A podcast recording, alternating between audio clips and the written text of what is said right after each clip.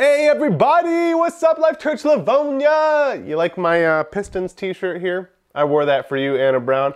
Hope you appreciate it. Well, my name's Alex. I'm on staff here. I'm the lead pastor here at Life Church Livonia. And if we haven't met, I would love to meet you. Please reach out to us via our digital connect- connection card on our digital bulletin because we want to do some life together. You know what I'm saying over here? I want to wear a t-shirt for you someday.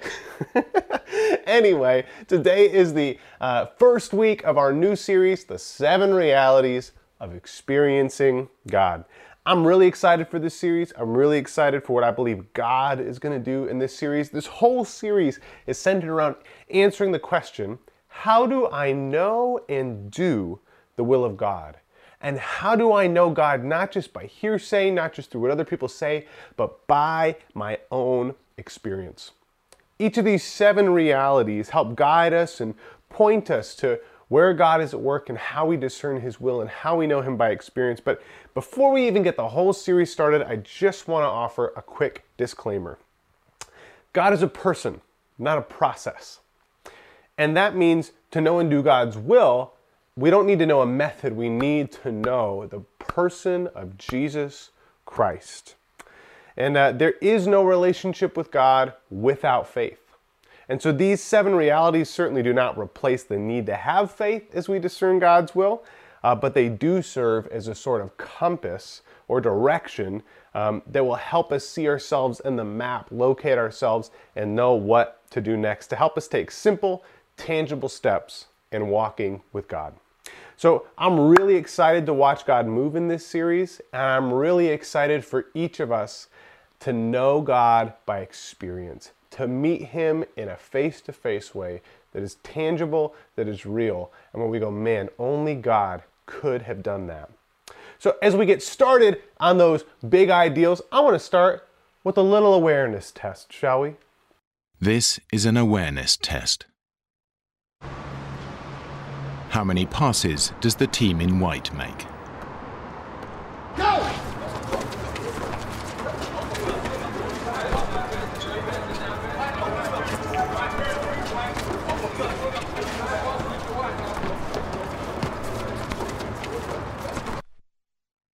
The answer is 13. But did you see the moonwalking bear?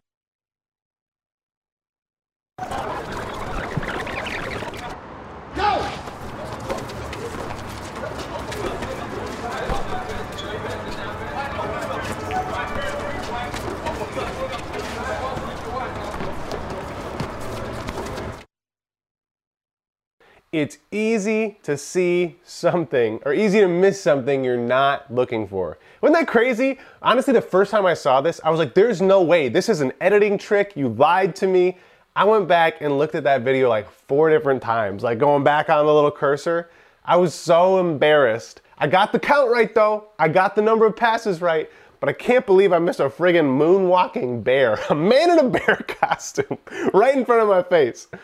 And isn't it crazy how things can just be right in front of us like that and we don't even see it. I feel like for me, this bear video is a picture of how we so often live our lives. See, when you look at the world around you right now, what do you see? Do you see the Russian and Ukraine conflict? That's a big deal. You see the deep political division and hatred in America? Do you see racial injustice?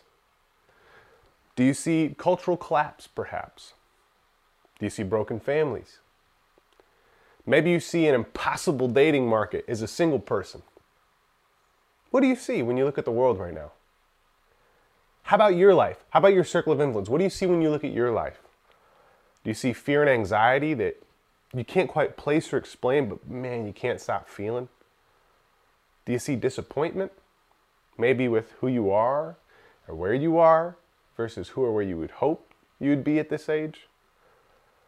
You see frustration maybe that people can't seem to get their act together, do the most basic functions uh, of a relationship well. When you look at yourself right now, what do you see in yourself? Maybe you're feeling stuck. Maybe you're feeling confused over who you are, who you should be. Maybe you're feeling scared and unsure about how to face the incredibly complex and important challenges in our world. I don't know about you, but when I ask myself these questions, I so often just gravitate towards the pessimistic, the broken, the answers that are evidence of sin in the world. However, let's not make the same mistake twice. I know I missed the bear in the video because I was looking at the ball. But just like the bear in the background, God is in each and every one of these situations, working, positioning, moving to accomplish His will. And today, the big idea that I want you to know is that God is always at work around you. God is always at work around you. Now, this is easier to say than it is to see. And uh, that's not just the case for us, it's also the case for the people in the Bible who experience God do profound and miraculous things in their nations, in their time, and in their lives. And today I want us to look at two different passages of Scripture. I want us to look at Matthew chapter 1, and I want to zoom in real tight in uh, Matthew chapter 1 and look at the life of a man named Joseph. And in the life of this man named Joseph, I want to help us see how God was always at work in Joseph's life and then how God is always at work around us. And lastly, I want to close with so, what are we going to do about that? How do we make some tangible moves for that? So, let's start with Matthew chapter 1. I, I want you to take a look at this list of names here. This is a list of over, over 28 names.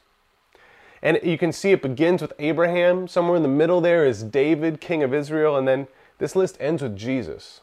Now, this is the list of names in Matthew chapter 1, the genealogy of Jesus.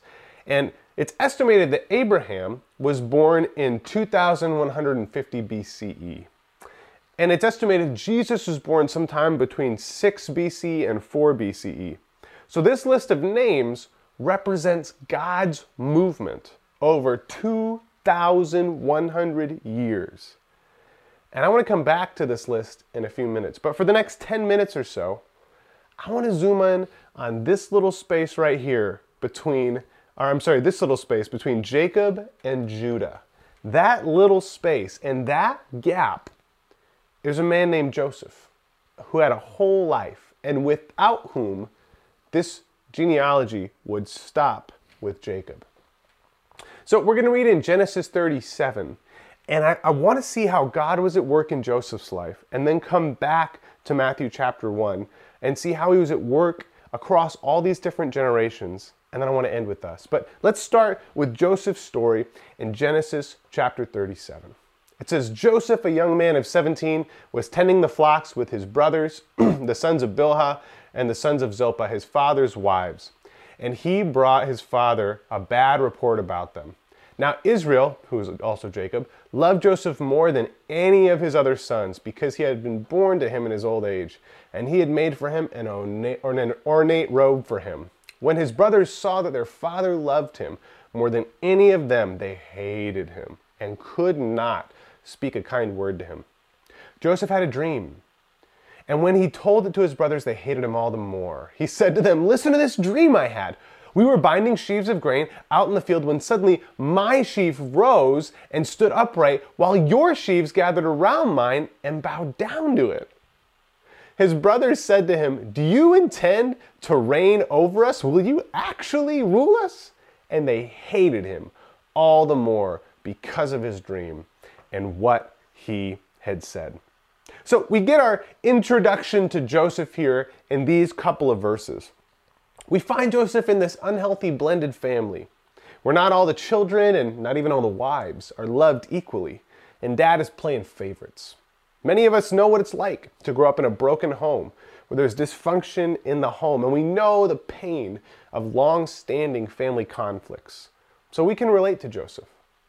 Yet, in this dysfunctional family environment, we get our first glimpse of God moving. God shows up to Joseph in a dream and literally gives Joseph a dream for his life. Now, Joseph doesn't know it yet, but God just revealed to Joseph why Joseph was born and what his whole life will lead up to. But it's too early in the story for that just yet. And one more quick note at this point in the story, Joseph's life is really good. He's the family favorite. He's having these incredible, powerful spiritual experiences. And he does not have to do a whole lot of work. He's living the good life. And it's often easy to see God at work in the good places and feel when we feel blessed, when we feel like we're the favorite, when life feels biased in our favor, when the people around us and all of our circumstances seem to be conspiring for our good. Things are going well for Joseph on the outside, but it seems from this place of privilege, Joseph comes across to me as a little proud. The Bible doesn't say that, but I can just, I get a sense of this pride in him. He's unaware of the consequences his good life and privilege in his family is having on his brothers. He can't wait to rule over them like in the dream. But his dream is definitely not their dream.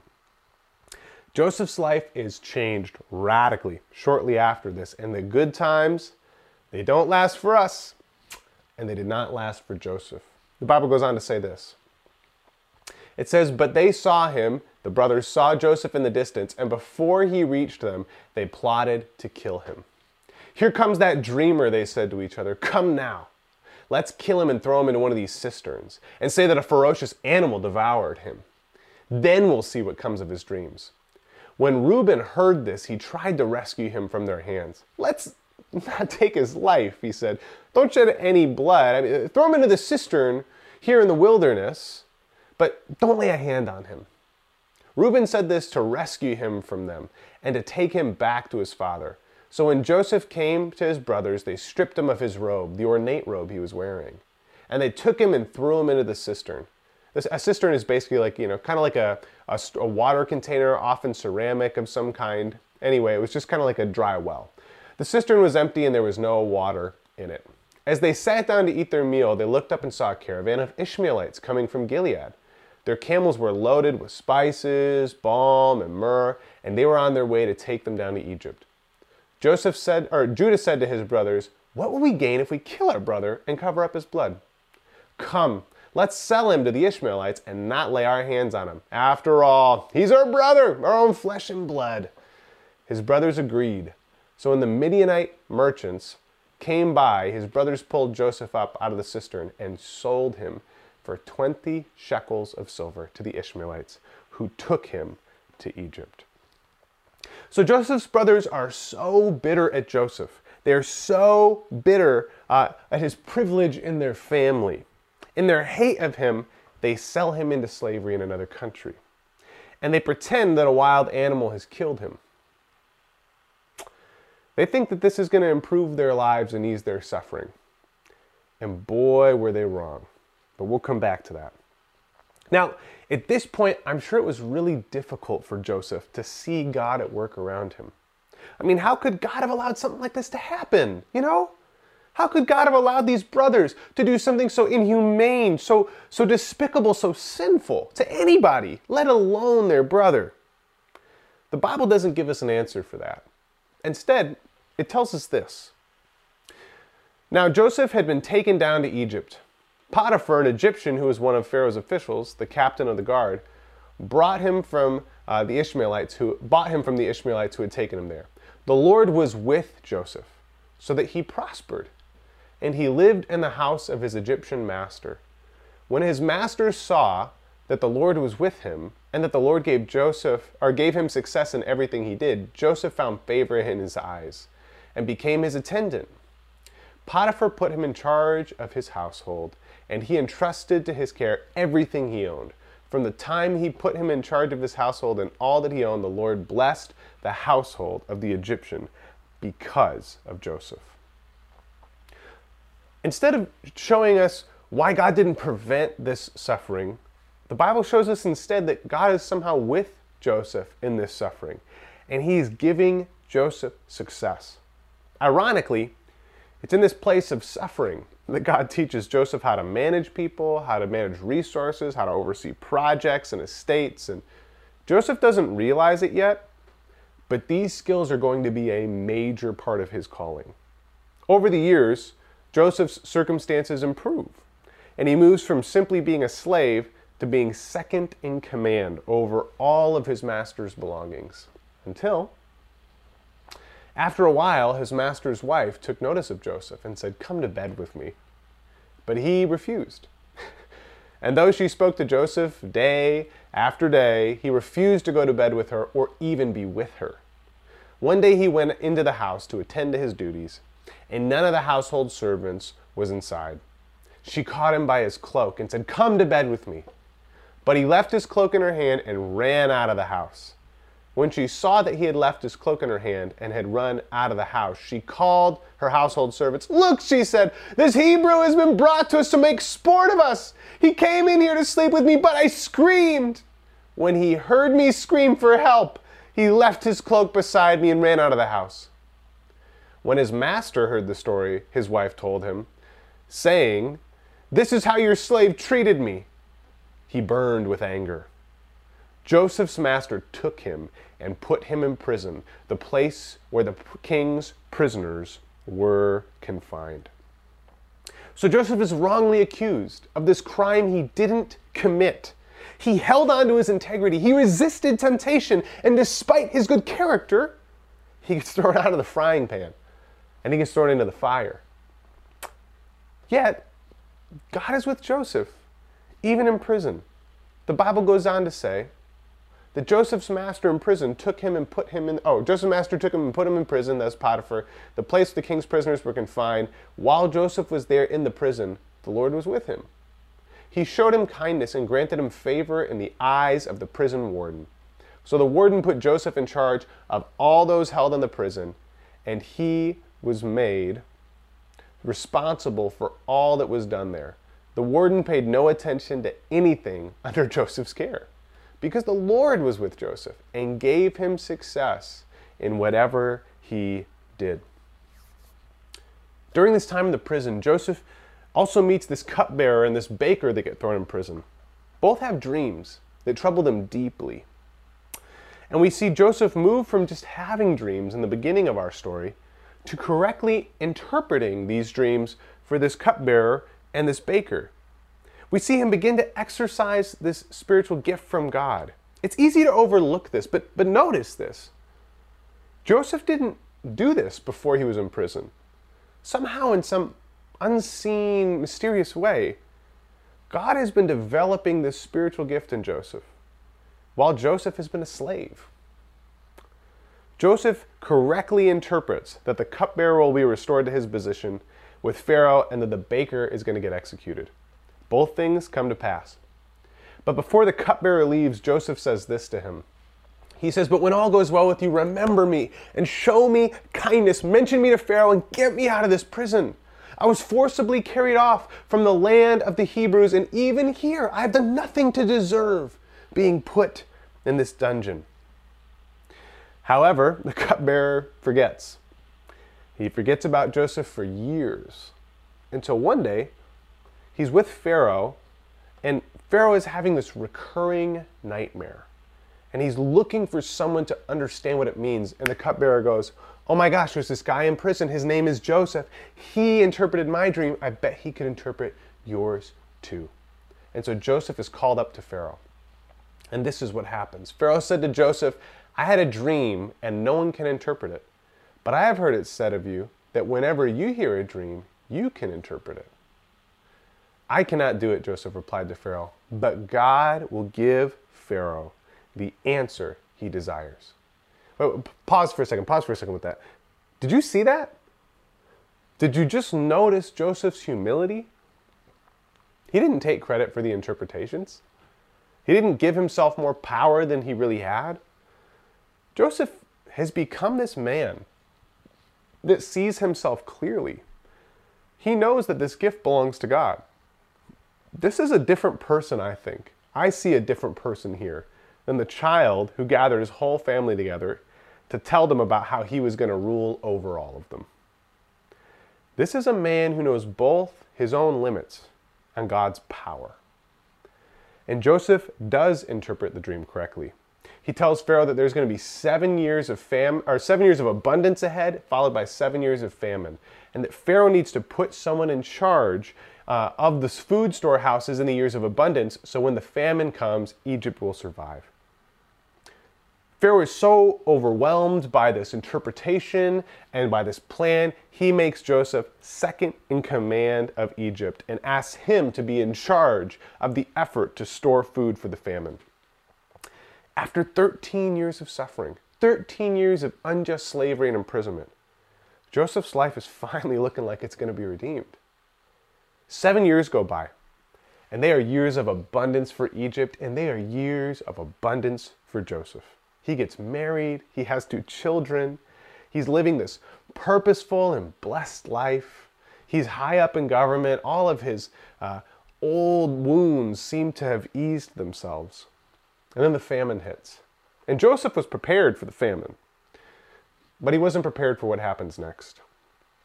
It had been 20 years at this point since he had been ripped from being the favorite child and sold into slavery by his brothers.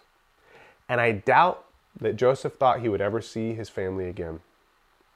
But one day, while Joseph is distributing food for the famine, he sees the faces of Judah and Levi and Simeon and Reuben, the faces of his brothers, standing in line to buy grain from him. The last time Joseph saw these faces, he saw them through his own tears as he screamed and cried for mercy and it shakes him to his core. Joseph wrestles over the course of months whether or not he is going to help his brothers, whether or not he's going to enslave them and take revenge on them, whether or not he's going to kidnap one of them or cut them off. But God moves in Joseph, and God moves in Joseph's brothers, and they become reconciled again against all odds. And Joseph even gets to see his father again before Jacob dies and they live together as a family reunited. And it finally all seems to be right. But when their father Jacob dies, the wound gets open again. This is what happens.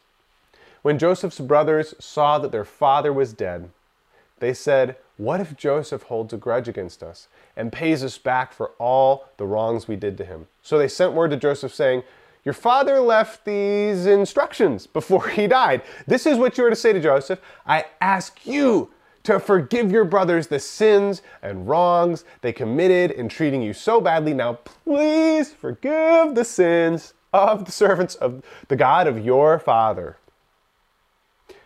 When their message came to him, Joseph wept. His brothers then came and threw themselves down before him. We are your slaves, they said.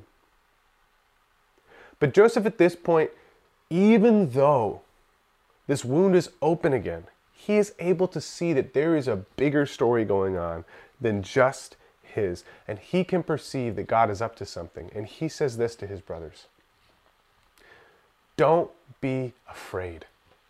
Am I in the place of God? You intended to harm me but God intended it for good, to accomplish what is now being done, the saving of many lives. So then don't be afraid. I will provide for you and your children. And he reassured them and spoke kindly to them. And Joseph stayed in Egypt. I'm sure it wasn't all clear in each moment of Joseph's life. But at the end of it all, Joseph could see that despite what his brothers had done to him, despite his hardships, despite his trials, God was somehow mysteriously always there at work in his life to bring about salvation and reconciliation for Joseph's family and for the whole country of Egypt. In his commentary on Genesis, Walter Brueggemann writes this. He writes, the theme of the Joseph narrative concerns God's hidden and decisive power, which works in and through, but also against human forms of power. The theme is that God is working out his purposes through and in spite of Egypt, through and in spite of Joseph, through and in spite of his brothers. The evil plans of human folks do not defeat God's purpose. Instead, they unwittingly become ways in which God's plan is furthered. Joseph could see that God was at work all around him, but he had no idea that the God of the universe was working across time and space in all human history. Joseph had no idea that God was up to this. He couldn't even comprehend that there would be a man to come named Alexander the Great who would teach the whole world Greek. And then another empire called the Roman Empire would rise up out of that and build roads to everywhere in the known world. And that 2,000 years after Joseph's life, on the first time, on the only plot of land that borders three continents and an ocean, the nation of Israel, at the first time in human history where everyone could speak the same language and there were roads to everywhere in the world, that there would come a man named Jesus who was the Son of God who would take away the sins of the world. And Joseph had no idea that he was part of this bigger story and that him allowing God to work in his life simply kept this list from stopping at name number three. God was at work throughout all of Joseph's life, life, across all time and space, part of this bigger story to reverse the fall of humanity, to heal the world from sin, to make all things right and whole, and to bring heaven to earth. And Joseph was a part of that. And here's what I want you to see today you are Joseph. You are Joseph. God is at work around you. He is here in your life. He is working through and in spite of you, through your family and friends and in spite of them, through our government and in spite of it. He is working through Russia and through Ukraine and in spite of them, moving all human history toward the second coming of Christ, where finally, once and for all, every single thing will be made right and good and true and pure, where righteousness will finally win the day and sin will finally lose, where every craving we have for justice will be satisfied, where the good world we somehow know exists, even though we've never seen it, will finally be made a reality in the present. And you have a role to play in that story. God is always at work around you. You are neither in this here nor this when by accident. You were born for such a time as this. And like Joseph, God wants you to participate in his kingdom coming and his will being done. And so the question is what needs to change to participate in that story? For those of us who are already followers of Jesus, I think this means three things for us. And I want you to listen closely to this. Number one, I want you to see yourself as a missionary if you have a pulse, you have a purpose. What are the chances that you exist? And that you exist here and you exist now. God has a purpose for you. The fact that God is at work through and in spite of every circumstance in your life means that you're here on purpose. The people you know, the location you live, the place you work, God is at work in all of those things. Joseph learned to lead in Egypt while he was a slave not while he was the favorite son. Hardship and trial are not an evidence of God's absence. It is often in these places that we are forged and formed into something greater than we were before. The Bible's perspective on Christian living is that no matter what we do for work, all of us are in full time ministry. Our lives are meant to live out God's kingdom in every sphere we enter. So we are not just someone from Westland or just from Garden City or just from Farmington or Livonia or Redford or Canton or Plymouth. You don't just work at Roush. You don't just work at U of M or Schoolcraft or just work at Biggby. You've been placed there by God as a missionary for His kingdom. You're here on purpose. And we need to shift our perspective from not just knowing that, but to living that. Secondly, for those of us who are followers of Jesus, this means we surrender our plans. It is normal and natural to ask, what do I want to do with my life? We talk about five year plans and plans to pay off debt and plans to have kids, plans for this, plans for that, and plans are great. Don't get me wrong, I'm a planner. I love plans. But what the Bible shows us through stories like Joseph's is that um, no matter what our plans are, the plans that matter most is God's plan. So instead of asking, what do I want to do with my life? I want you to ask this question with me God, where are you at work around me and how do I join you? And Life Church Livonia, I need you to listen to me. The reason I want to do this series is God has resurrected our church for something. And we need you praying and asking this question with us to discern Father, what do you have for us here? You have risen us up from nothingness for a purpose. And we need you to show us what that work is, Lord, that you are doing here. And I need your help to discern what that is. And so I need you to be praying this and asking this. And speaking of prayer, the last thing I need you to do is pray for your frank list and pray for this church. We're hiring a worship leader right now. We're trying to discern in that process, and we need your help to discern in that process. We really do. And we need you to be praying for your frank list because your frank list, you know, it's a fun little tool. We love things that are fun and goofy. We try really hard. We, we don't take ourselves too seriously here, but boy, we take Jesus seriously. And the frank list is an acknowledgement that every person in my life is around me on purpose. They've, I've been placed around the people I know by God. And so when we pray for our frank list, we're praying, Lord, show me who you want me to invite. Father, show me who you want me uh, to know. Father, how do I serve these people? Do you want me to have a spiritual conversation with them? How do I invite these people to church that they might know you? So if you're a follower of Jesus, these are your steps. This is what I'm asking you to do in light of the fact that God is always at work around you. And if you have never surrendered your life to Jesus, I just want to know why not? What are you waiting for? What are you waiting for? This is the best thing that has ever happened in my whole life. This is the best thing that will ever happen in your whole life. You are standing back from your purpose when you say wait to God, from the life that you've spent your whole life looking for. All of us are looking for a meaningful and fulfilling life.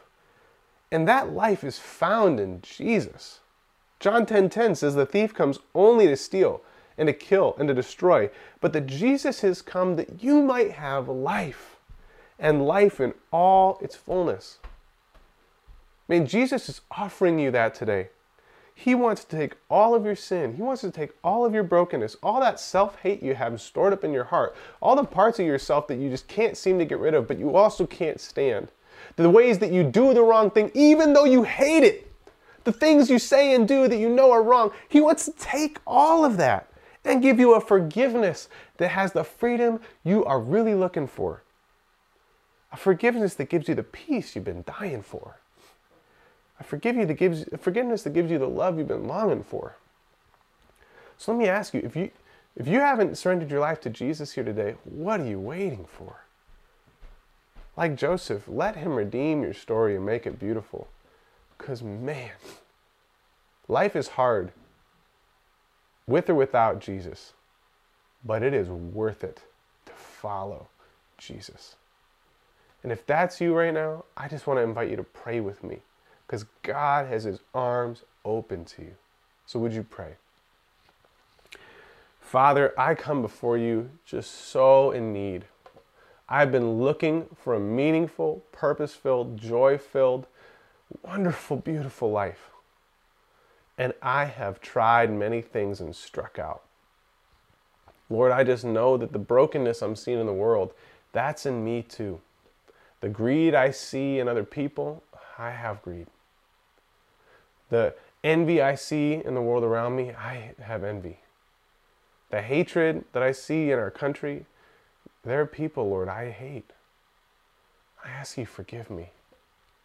I surrender myself to you and I ask for a life to the full in return. Father, I pray that you'd make me totally new and that you would show me where you are at work around me and how I can join you. In the name of Jesus Christ, amen. If you just prayed with me, please reach out to us. Please. We want to walk with you. You are not in this alone. If you just accepted Jesus and surrendered to Him, you are part of the new family of God. And we are here to do life with you because we are real people who have encountered a real and living God and experienced real life together. So please reach out to us via our digital bulletin and we'll see you next week.